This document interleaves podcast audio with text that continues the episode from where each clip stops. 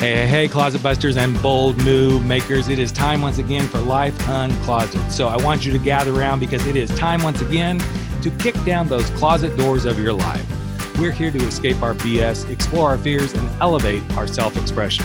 I'm your host, Rick Clemens. I'm the bold move expert and that coming out guy who's going to take you to the party, the pulpit, the wake, and back to the party of living your life uncloseted.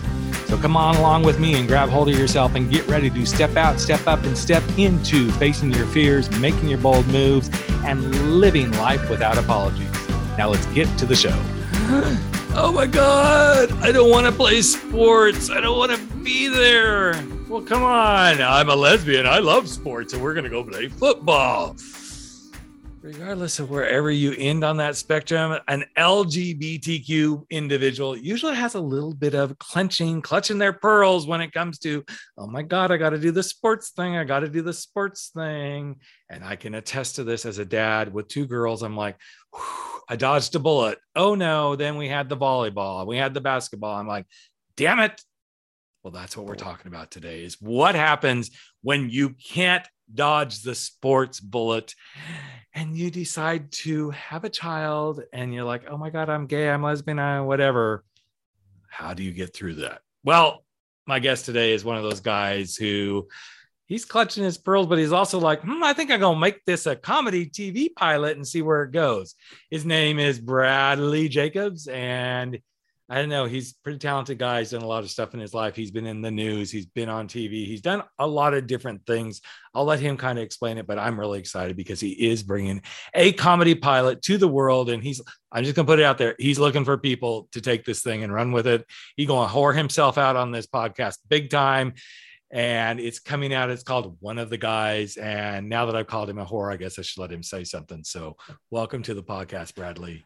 Super excited to have you. Thank you. And I've been called much worse. So Rick, I really appreciate you having me here. And yes, we'll break it all down. Yeah, we will break it all down. So great. Now that I know I can call you a whore or whatever else, we'll be just fine through the rest of this podcast. So, but a lot of what I said is kind of like true. You had this moment like, okay, I'm gay and I'm having a son, and oh, now we're dealing with the sports stuff. In fact, he gave me a little insight that he actually literally this afternoon before he got on the podcast, he was actually dealing with the sports stuff. Yes.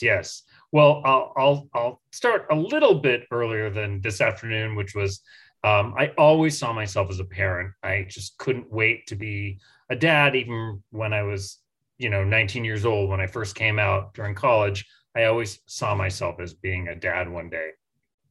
And I managed to convince my partner, Jack, eventually that we should be parents. But I always gay man cannot be parents. Haven't you read the news headlines? Well, I don't live in Florida. Thank you. Amen. Yes. That's subject of another podcast, I think. Yes. Do that next week. But I always saw myself as a parent. But the funny thing is, I always saw myself as a parent of a girl. I always saw myself playing Barbies, just like I used to do with my sister. And just to me, like that was the gold standard of parenting.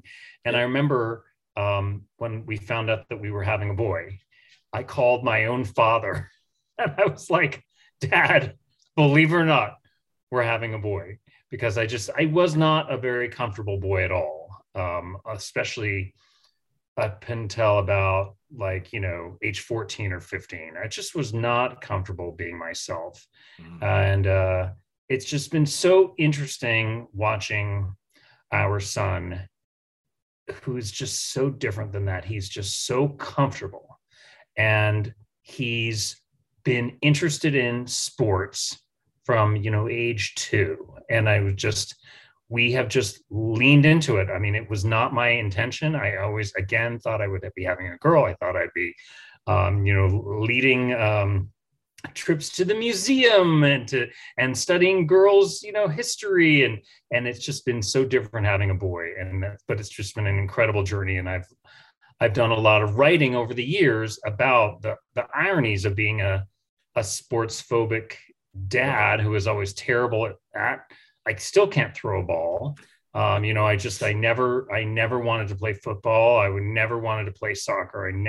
I got lost on a basketball court, and I've written about all these elements of my youth and have just enjoyed contrasting them with our son, who's just so comfortable with a ball. I mean, he's just such a natural. And it's not that Lucas is this amazing athlete. It's just that boys will be boys. And right. I found it so interesting because we have, this whole thing when we were growing up about nature versus nurture and how much of right. being gay is, predetermined when you're born and how much is conditioned and all that stuff, which is, interesting, I guess, to a degree, but it's just been so wild to just watch this child just so naturally gravitate to athletics. I can so relate to that in a whole different way because biological father, I'm like, okay, well, here we go. We're pregnant. And the whole time I'm like, please, dear God, please don't let it be a boy. Please don't let it be a boy. And I'm like, oh God, what a fucking wimp you are. Right. But I'm like, I will not do well with a son. Right. That was my thought. First daughter was born. I'm like, oh yes.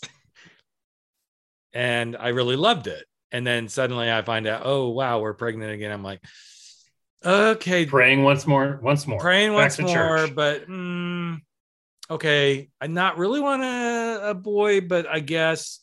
And then I ended up with another daughter. And I hope she's not listening because she knows I didn't just end up with her. I love her to death. But then everything unfolds. I come out of the closet 13 years later and I'm like, oh, wow. I don't think I'll ever have the chance to be a father to a son. And then I met my husband and we had a brief, hot minute conversation about it would be kind of nice to have a boy. And then we both kind of looked at each other and okay, these two are a handful. I don't think by then I was in my early 40s. He was late 30s. I'm like, I don't know. I ain't going back. No, we're not going to try this again. And so, of course, and I'm not saying this because I don't want him to have him yet, but hey, maybe we'll get lucky and have a grandson. But even then, boy, girl, I just want him to be a person that, gets to be who they are. But I do think it's interesting to watch this nature versus nurture thing happen because neither of my girls would I say they were girly girls, but they definitely weren't tomboys. They just were who they were and the paths they took. And now they're 23 and 27. Hey, they came out just fine. Did you all hear that? The kids came out just fine. They had two gay dads. They're just fine. So, yeah, it's interesting. But back to the sports. So what's been the hardest part of him being like a sports kid that you're like, ah? Yeah, I mean, I guess I've had to rise to the occasion a few times. I still catch myself scrolling Instagram at his soccer games instead of paying attention. And he's kind of acknowledged over the years, Pop doesn't really, care that much. And he's like, you don't need to call my name. You don't need to really, pretend like you really, really care that much. But I mean, I guess some of the hardest parts are I have ended up surrounded by so many dads, straight dads, and they were never really my population. They've never been my population from, age 12, 13 on. I mean, I was always one of the girls. And, I have had, I have plenty of straight male friends. Well, I have them here and there, but now nowadays, because of sports, I'm with a lot more men and it's just a different vibe. Yep. And, I've tried to put some of that into my writing. I had a whole piece in Shondaland that I did a few years ago that really inspired this pilot, which was about how, I've been blessed with all these new heterosexual male friendships. In fact, a whole group of us from school, 5 families, went on vacation together. And, I was struck one day, I'm sitting around the pool shirtless with all these men. And the last time I did this, it was on Fire Island. I was drinking Planters Punch and, there were no wives and there was no beer and there were no kids running around. But And, you know, these guys, guys have come a long way since we were growing up. I mean, I'm just going to speak for myself. You know, I was a bullied kid. I was very effeminate, bad at school. I was good at school and bad at sports. And I wore very colorful clothing. And, you know, I was always just a, you know, real effeminate kid. And I was picked on a lot. And, you know, men have come a long way. Now, of course, we're adults, so the bullying happens differently if it happens. But I've been very fortunate to have some great men around me. And that's, I think, one of the themes of the show I've written, too, is kind of gay men kind of breaking down the barriers that they established long ago between themselves and straight men. And, you know, now some of my best friends are straight. Mm-hmm. Some of my best friends are straight men. Yeah, funny how that happens, right? Yeah. Yes. I mean, I just, like I was saying, just today we had a soccer tryout, and one of my dad friends texted me, like, you know, good luck, and, you know, make sure he brings the right shoes, make sure he brings the right gear. You know, are you sure he wasn't talking to you? Like, bring the right shoes, bring the right gear. Yeah, exactly. Exactly. You know, they're a great breed of men, mm-hmm. and it's been fun. And one of the actual friendships in the pilot that I've written is between the main character and the first dad he really befriends on the team, and that to me has the potential to be the heart of the show, because it could really break down. It really allows two guys to break down the stuff that's built up between a gay guy and a straight guy. You know, over the years. I'm excited about that particular arc between those two characters. And I think about this a lot, because I came from, quote unquote, all of us gay men came from the straight world. Let's be real about it. We didn't escape it by any means, but coming out of that heteronormative space that I came out of as a, quote, heteronormative guy who finally came out of the closet, many years into my life, it was interesting to see how I navigated that, because, you know, I wouldn't say anybody really knew, but yet people are like, yeah, we kind of wondered. And I'm like, okay, I wasn't like clutching my pearls and wearing heels and where's my feather boa, but they're like, yeah, but there was a sensitivity to you that we picked up on. Like, you know, you were just really into being a dad, and, you know, you're doing all these things. I'm like, well, that doesn't say a whole lot about straight men if they can't really be into being a dad and doing certain things, right?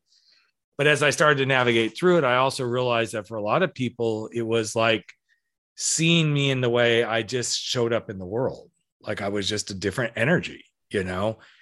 And I started to latch onto that after the coming out and going through divorce and everything. I started to embrace, this is who I am. Now, I also realized, okay, a lot of the straight dads I was hanging out with, I was just jonesing on them. Like, I'm going to hang with them because they're all the really hot ones, you know, let's go with them and let's leave the others, the beer drinking like Bubba's. Yes. Well, not my type, but it's interesting to see yourself navigate it. And then once I was, quote unquote, on the other side, so to speak, to see that our own community kind of turns its back on, in some ways, gay men who really are into sports and really into some of the like heteronormative stuff. I'm like, whoa, wait, time out. Isn't this us being as hypocritical as we call others at times? Because there's nothing wrong with liking sports. In fact, one of the guys that I've talked to numerous times, I don't think I've ever had him on the podcast, but he's the founder of Out Sports. And it's interesting, like, wow, there's a whole online presence of Out Sports and like gays, lesbians, all these people who are really into sports. But I've sat in many places with many gay, well, they're just so hetero. I'm like, yeah, it's a whole big ball of wax, isn't it? I mean, you know, you I try to get at this within the pilot. You know, you're following the sports, but you're kind of into the guys too. Like, you sort of can't help but objectify them. You know, even when we were watching the Super Bowl with our son and a whole bunch of other 10-year-olds and their parents, I was like, oh, that quarterback's really hot. Right. I don't even remember what team he was on anymore, but I was Googling him and texting my sister about him. You know, right. I mean, it's my way of kind of owning this in right. some ways, because I've never been into sports and now I'm surrounded by it. So I'm like, listen, right. that QB's hot, you yeah, know? Exactly. You know, but yet people can go to the stereotype too, like, so you're gay. Oh, so you must really like ice skaters. I'm like, really? Okay, yeah, they got great asses. I mean, who's not going to say that, right? But don't make that assumption that, oh, because I'm gay, I only like, you know, synchronized swimming and the divers, which again, the divers, they're hot. They got great bodies, right? But let's not objectify in that space just because I'm a gay man, that's the only thing. I mean, I find football players and baseball players, like, I'll salivate all over them. You know, it's like, hey, they're just really good looking. But yes. That isn't like the thing that drives me, like, oh, I get to go to a game. So I get to go, you know, no, that's not why I'm going. I was a big there football for the game, guy. Right. But then the fact that they look good is sort of the right. It's the bonus on top. Yeah. Yes. I do get at that in the TV show. There's one character who's the biggest bully, who's also the biggest hottie. You know, I thought it would kind of combine these two because it's sort of everything everything all at once. You know, I was really attracted growing up to the football players at my school. Yep. And they were also like the biggest bullies. I mean, I feel like they were the ones who could see that I was quivering next to them. I was so intimidated by them, attracted to them. I hated them. I lusted for them. I mean, again, everything all at once, you know, and that's the character of Toxic Mike, who I had a lot of fun characterizing. And, you know, he's in some ways a nemesis and like an illustration of everything that we kind of feel as gay guys growing up when it comes to your classic jocks. So I actually talk about this in my book because there was, there's two people. I'll only focus on the one. And now I totally get why. I'm a big guy. I'm 6'4". I'm 300 pounds. I've always been a big guy. I've weighed less, but I'm just big bone guy, right? Well, even in high school, I was a big guy. I wasn't near as big as what I am now, but I was still 6'4", 200 pounds, right? I was a force to be reckoned with. And I went to a private church college. So here we go. Let's play the harps because here comes like the juxtaposition, right? And it was a boarding school, but I wasn't in the dorms. I lived in what we called the village. I lived adjacent to the boarding school. And I was always like, oh man, just going and being in gym and everything was like intimidating. And because it was a Christian Seventh-day Adventist school, I mean, there was lots of weird stuff like, okay, well, you can't walk across campus in shorts, but you know, because it's gym, you can like put your change in the dorm and then go run across to the gym, all this weird stuff, right? So of course I was always intimidated by the whole sports thing. And then one night I was staying with my best friend in his dorm room. And as guys will do lots of different things, suddenly like there's this noise going on in the dorm hallways and stuff. And suddenly everybody's like running downstairs to the basement area where there's some rooms. And so like everybody's decided it's wrestling time. I'm like, oh God, this is the last thing. The last thing I want to do is be wrestling. Right. But there was a little short guy that I was always silently crushing on. Cause I just found he's a little shorter, stocky, true wrestling looking type, even though we didn't compete in sports. Seventh-day Adventist churches we don't compete sports to sports, any of that stuff. But he was compact little wrestler. Now, that was well before I'm like, oh, compact wrestlers, they're really hot. That wasn't even like, because I wasn't exposed to it, right? I'm in his private school. So suddenly he grabs me. He is like literally probably not quite a foot smaller than me, but almost. So I'm like, oh, okay, wow. He grabs me. He's like, come on, we're wrestling. I'm like, I'm trying not to go, but I don't wrestle. Please, no. And then suddenly in the midst of this wrestling thing, okay, now some people listening to this are going to go, oh my God, here we go. It's a porno. I know where this is going to. I ended up on top. Turn it up. Mm-hmm. And suddenly there was like this, oh my gosh, we are body to body. We are crotch to crotch. And it wasn't me who got hard. It was him. And suddenly this panic-stricken look came over his face. And it was suddenly like the two worlds were suddenly colliding. Because in that moment, he actually was in his own freak out moment. Ironically, years later, I find out, of course, what we all know. He was gay.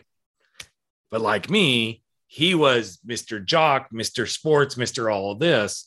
And here I am not being that. I'm having this freak out moment. And then, of course, as soon as he got hard, I'm like, oh, my God, I got to get off of him, right?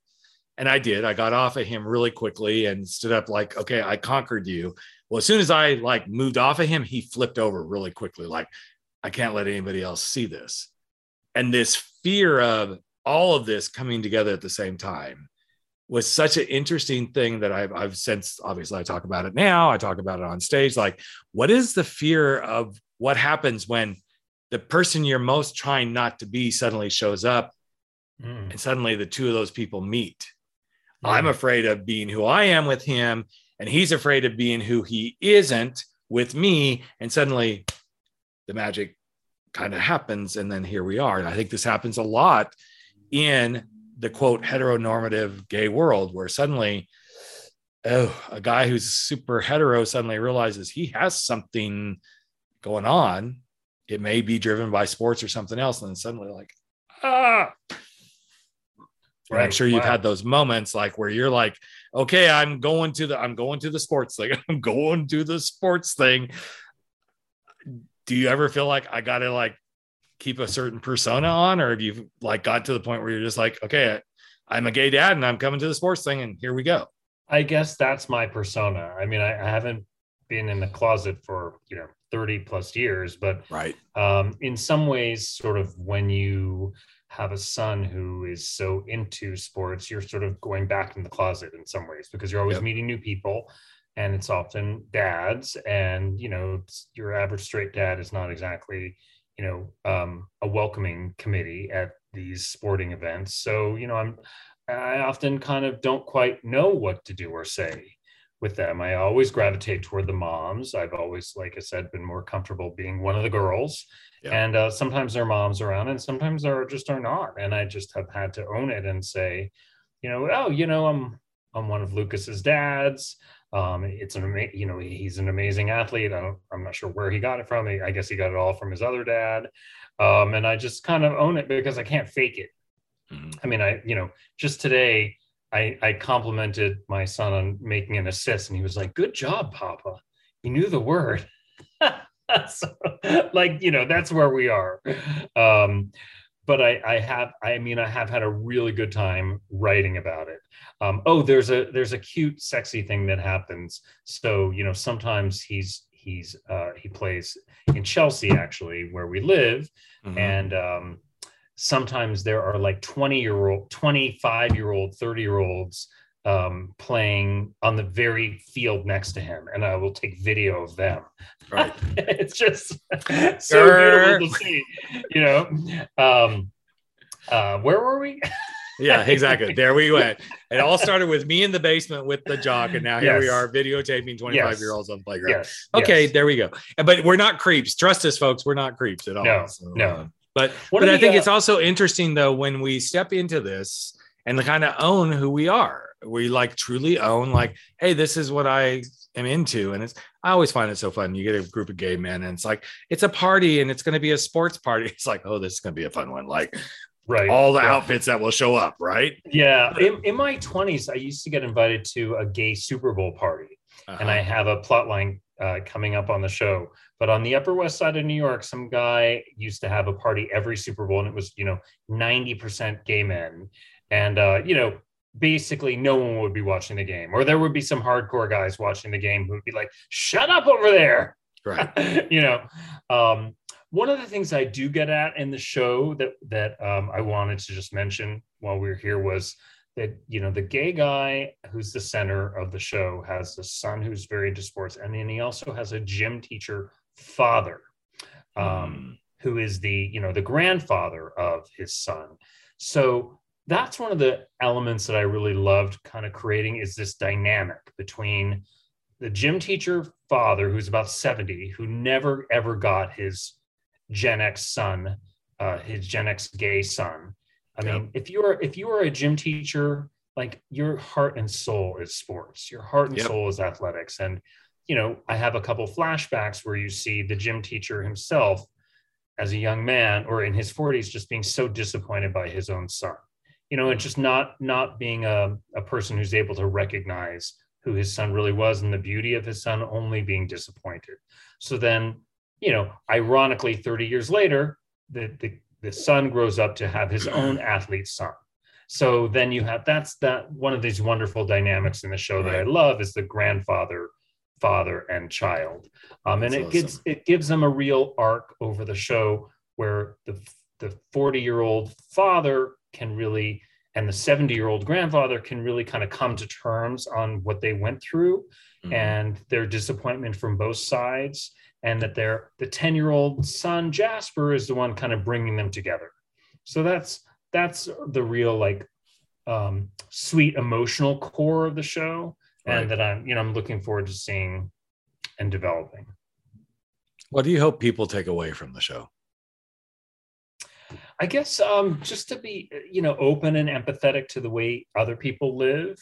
You know, I mean, I think it's such a big topic, you know, but basically, you know, we all kind of get comfortable in our own vibes, and then you have to get thrown out of your vibe. And you sometimes do it for someone you love, like a child or a parent or a partner or a sibling. You know, I mean, this 40-year-old gay dad thought his life was going to be a certain way. And he was, you know, the opening of the show, he's very excited because his son's going to audition for Little Shop that afternoon. And he always loved musical theater, and he has his son taking classes at the MoMA and, you know, being on the D&I committee.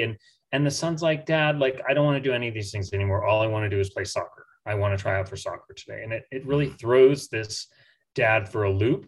But he sends the whole rest of the show just sort of trying to come to terms with that. And trying to come to terms with all these other, like I said, all these other dads. I mean, his whole life is kind of, you know, women and fashion and the things. I mean, he's a writer at a fashion website and a music website, kind of like a Vulture.com or Vanity Fair.com. And, you know, he's just not used to straight guys and not used to sports. And he created a whole life for himself where he didn't have to, none of these things mattered to him. And now suddenly they matter because his son cares about them. And so I feel like that's the kind of, at least I have been trying to capture something universal in that. So that's what I'm hoping. That's awesome. So what inspired you to do this?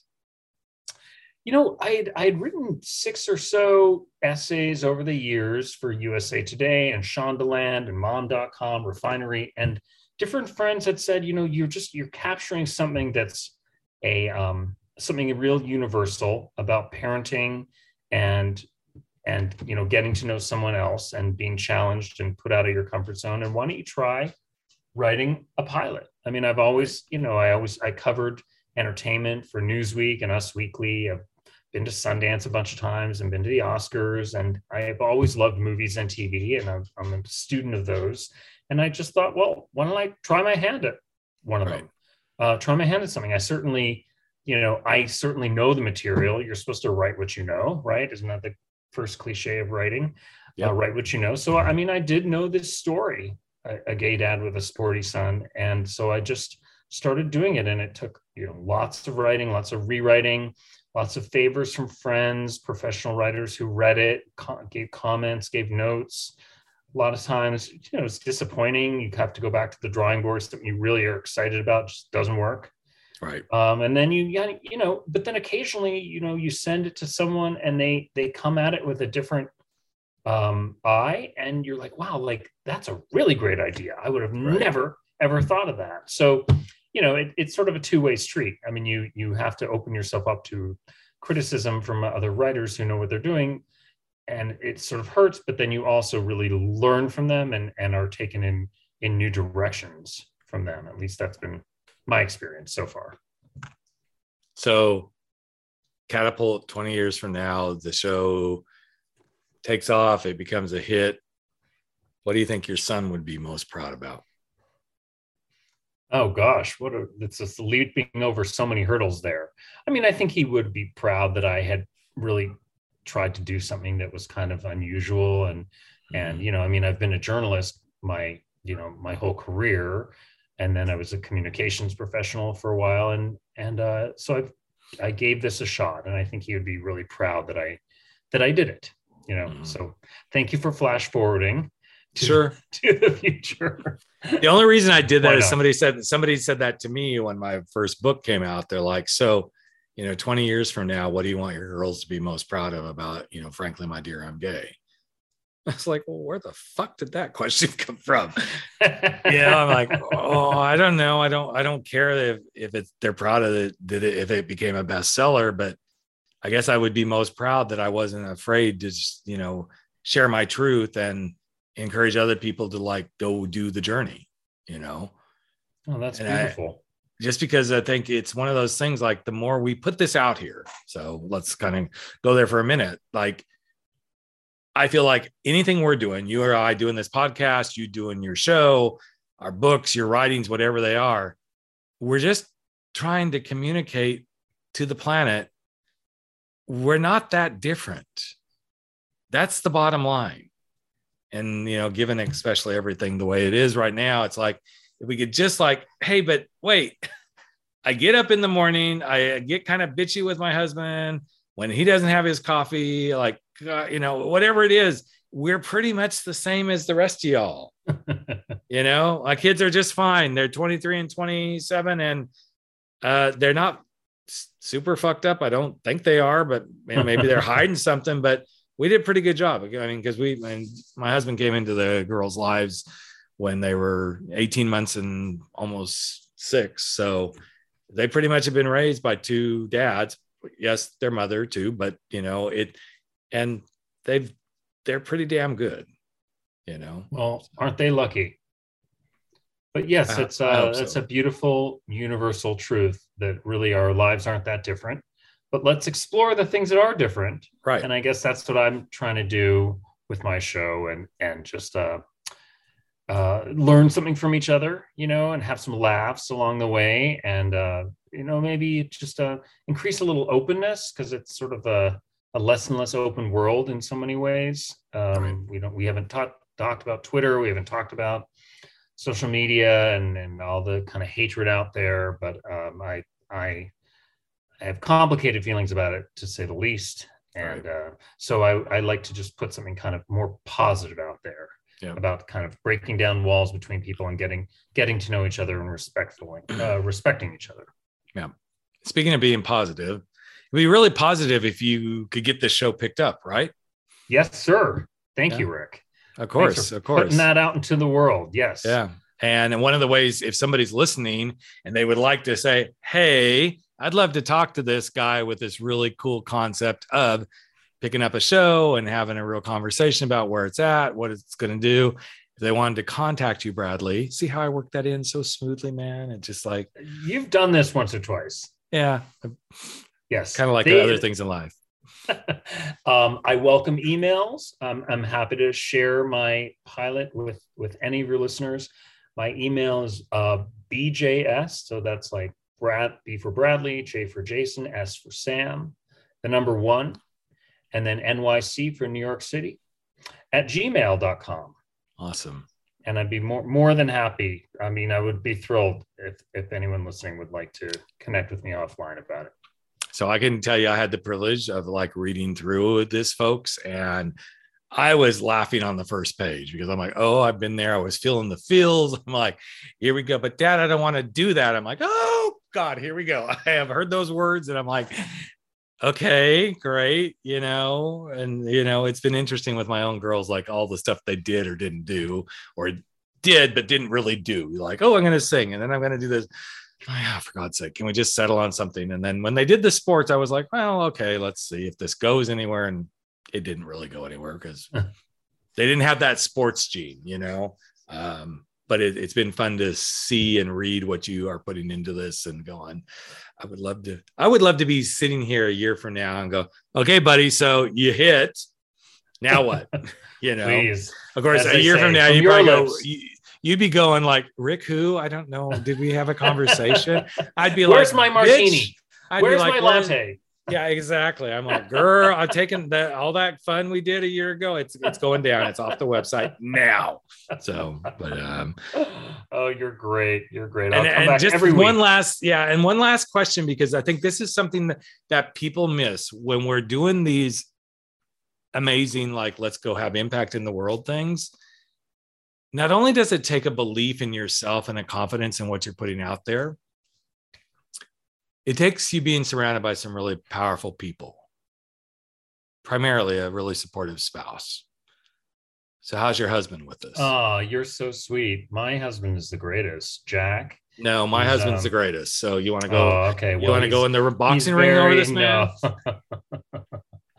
I'll cut a girl. Okay.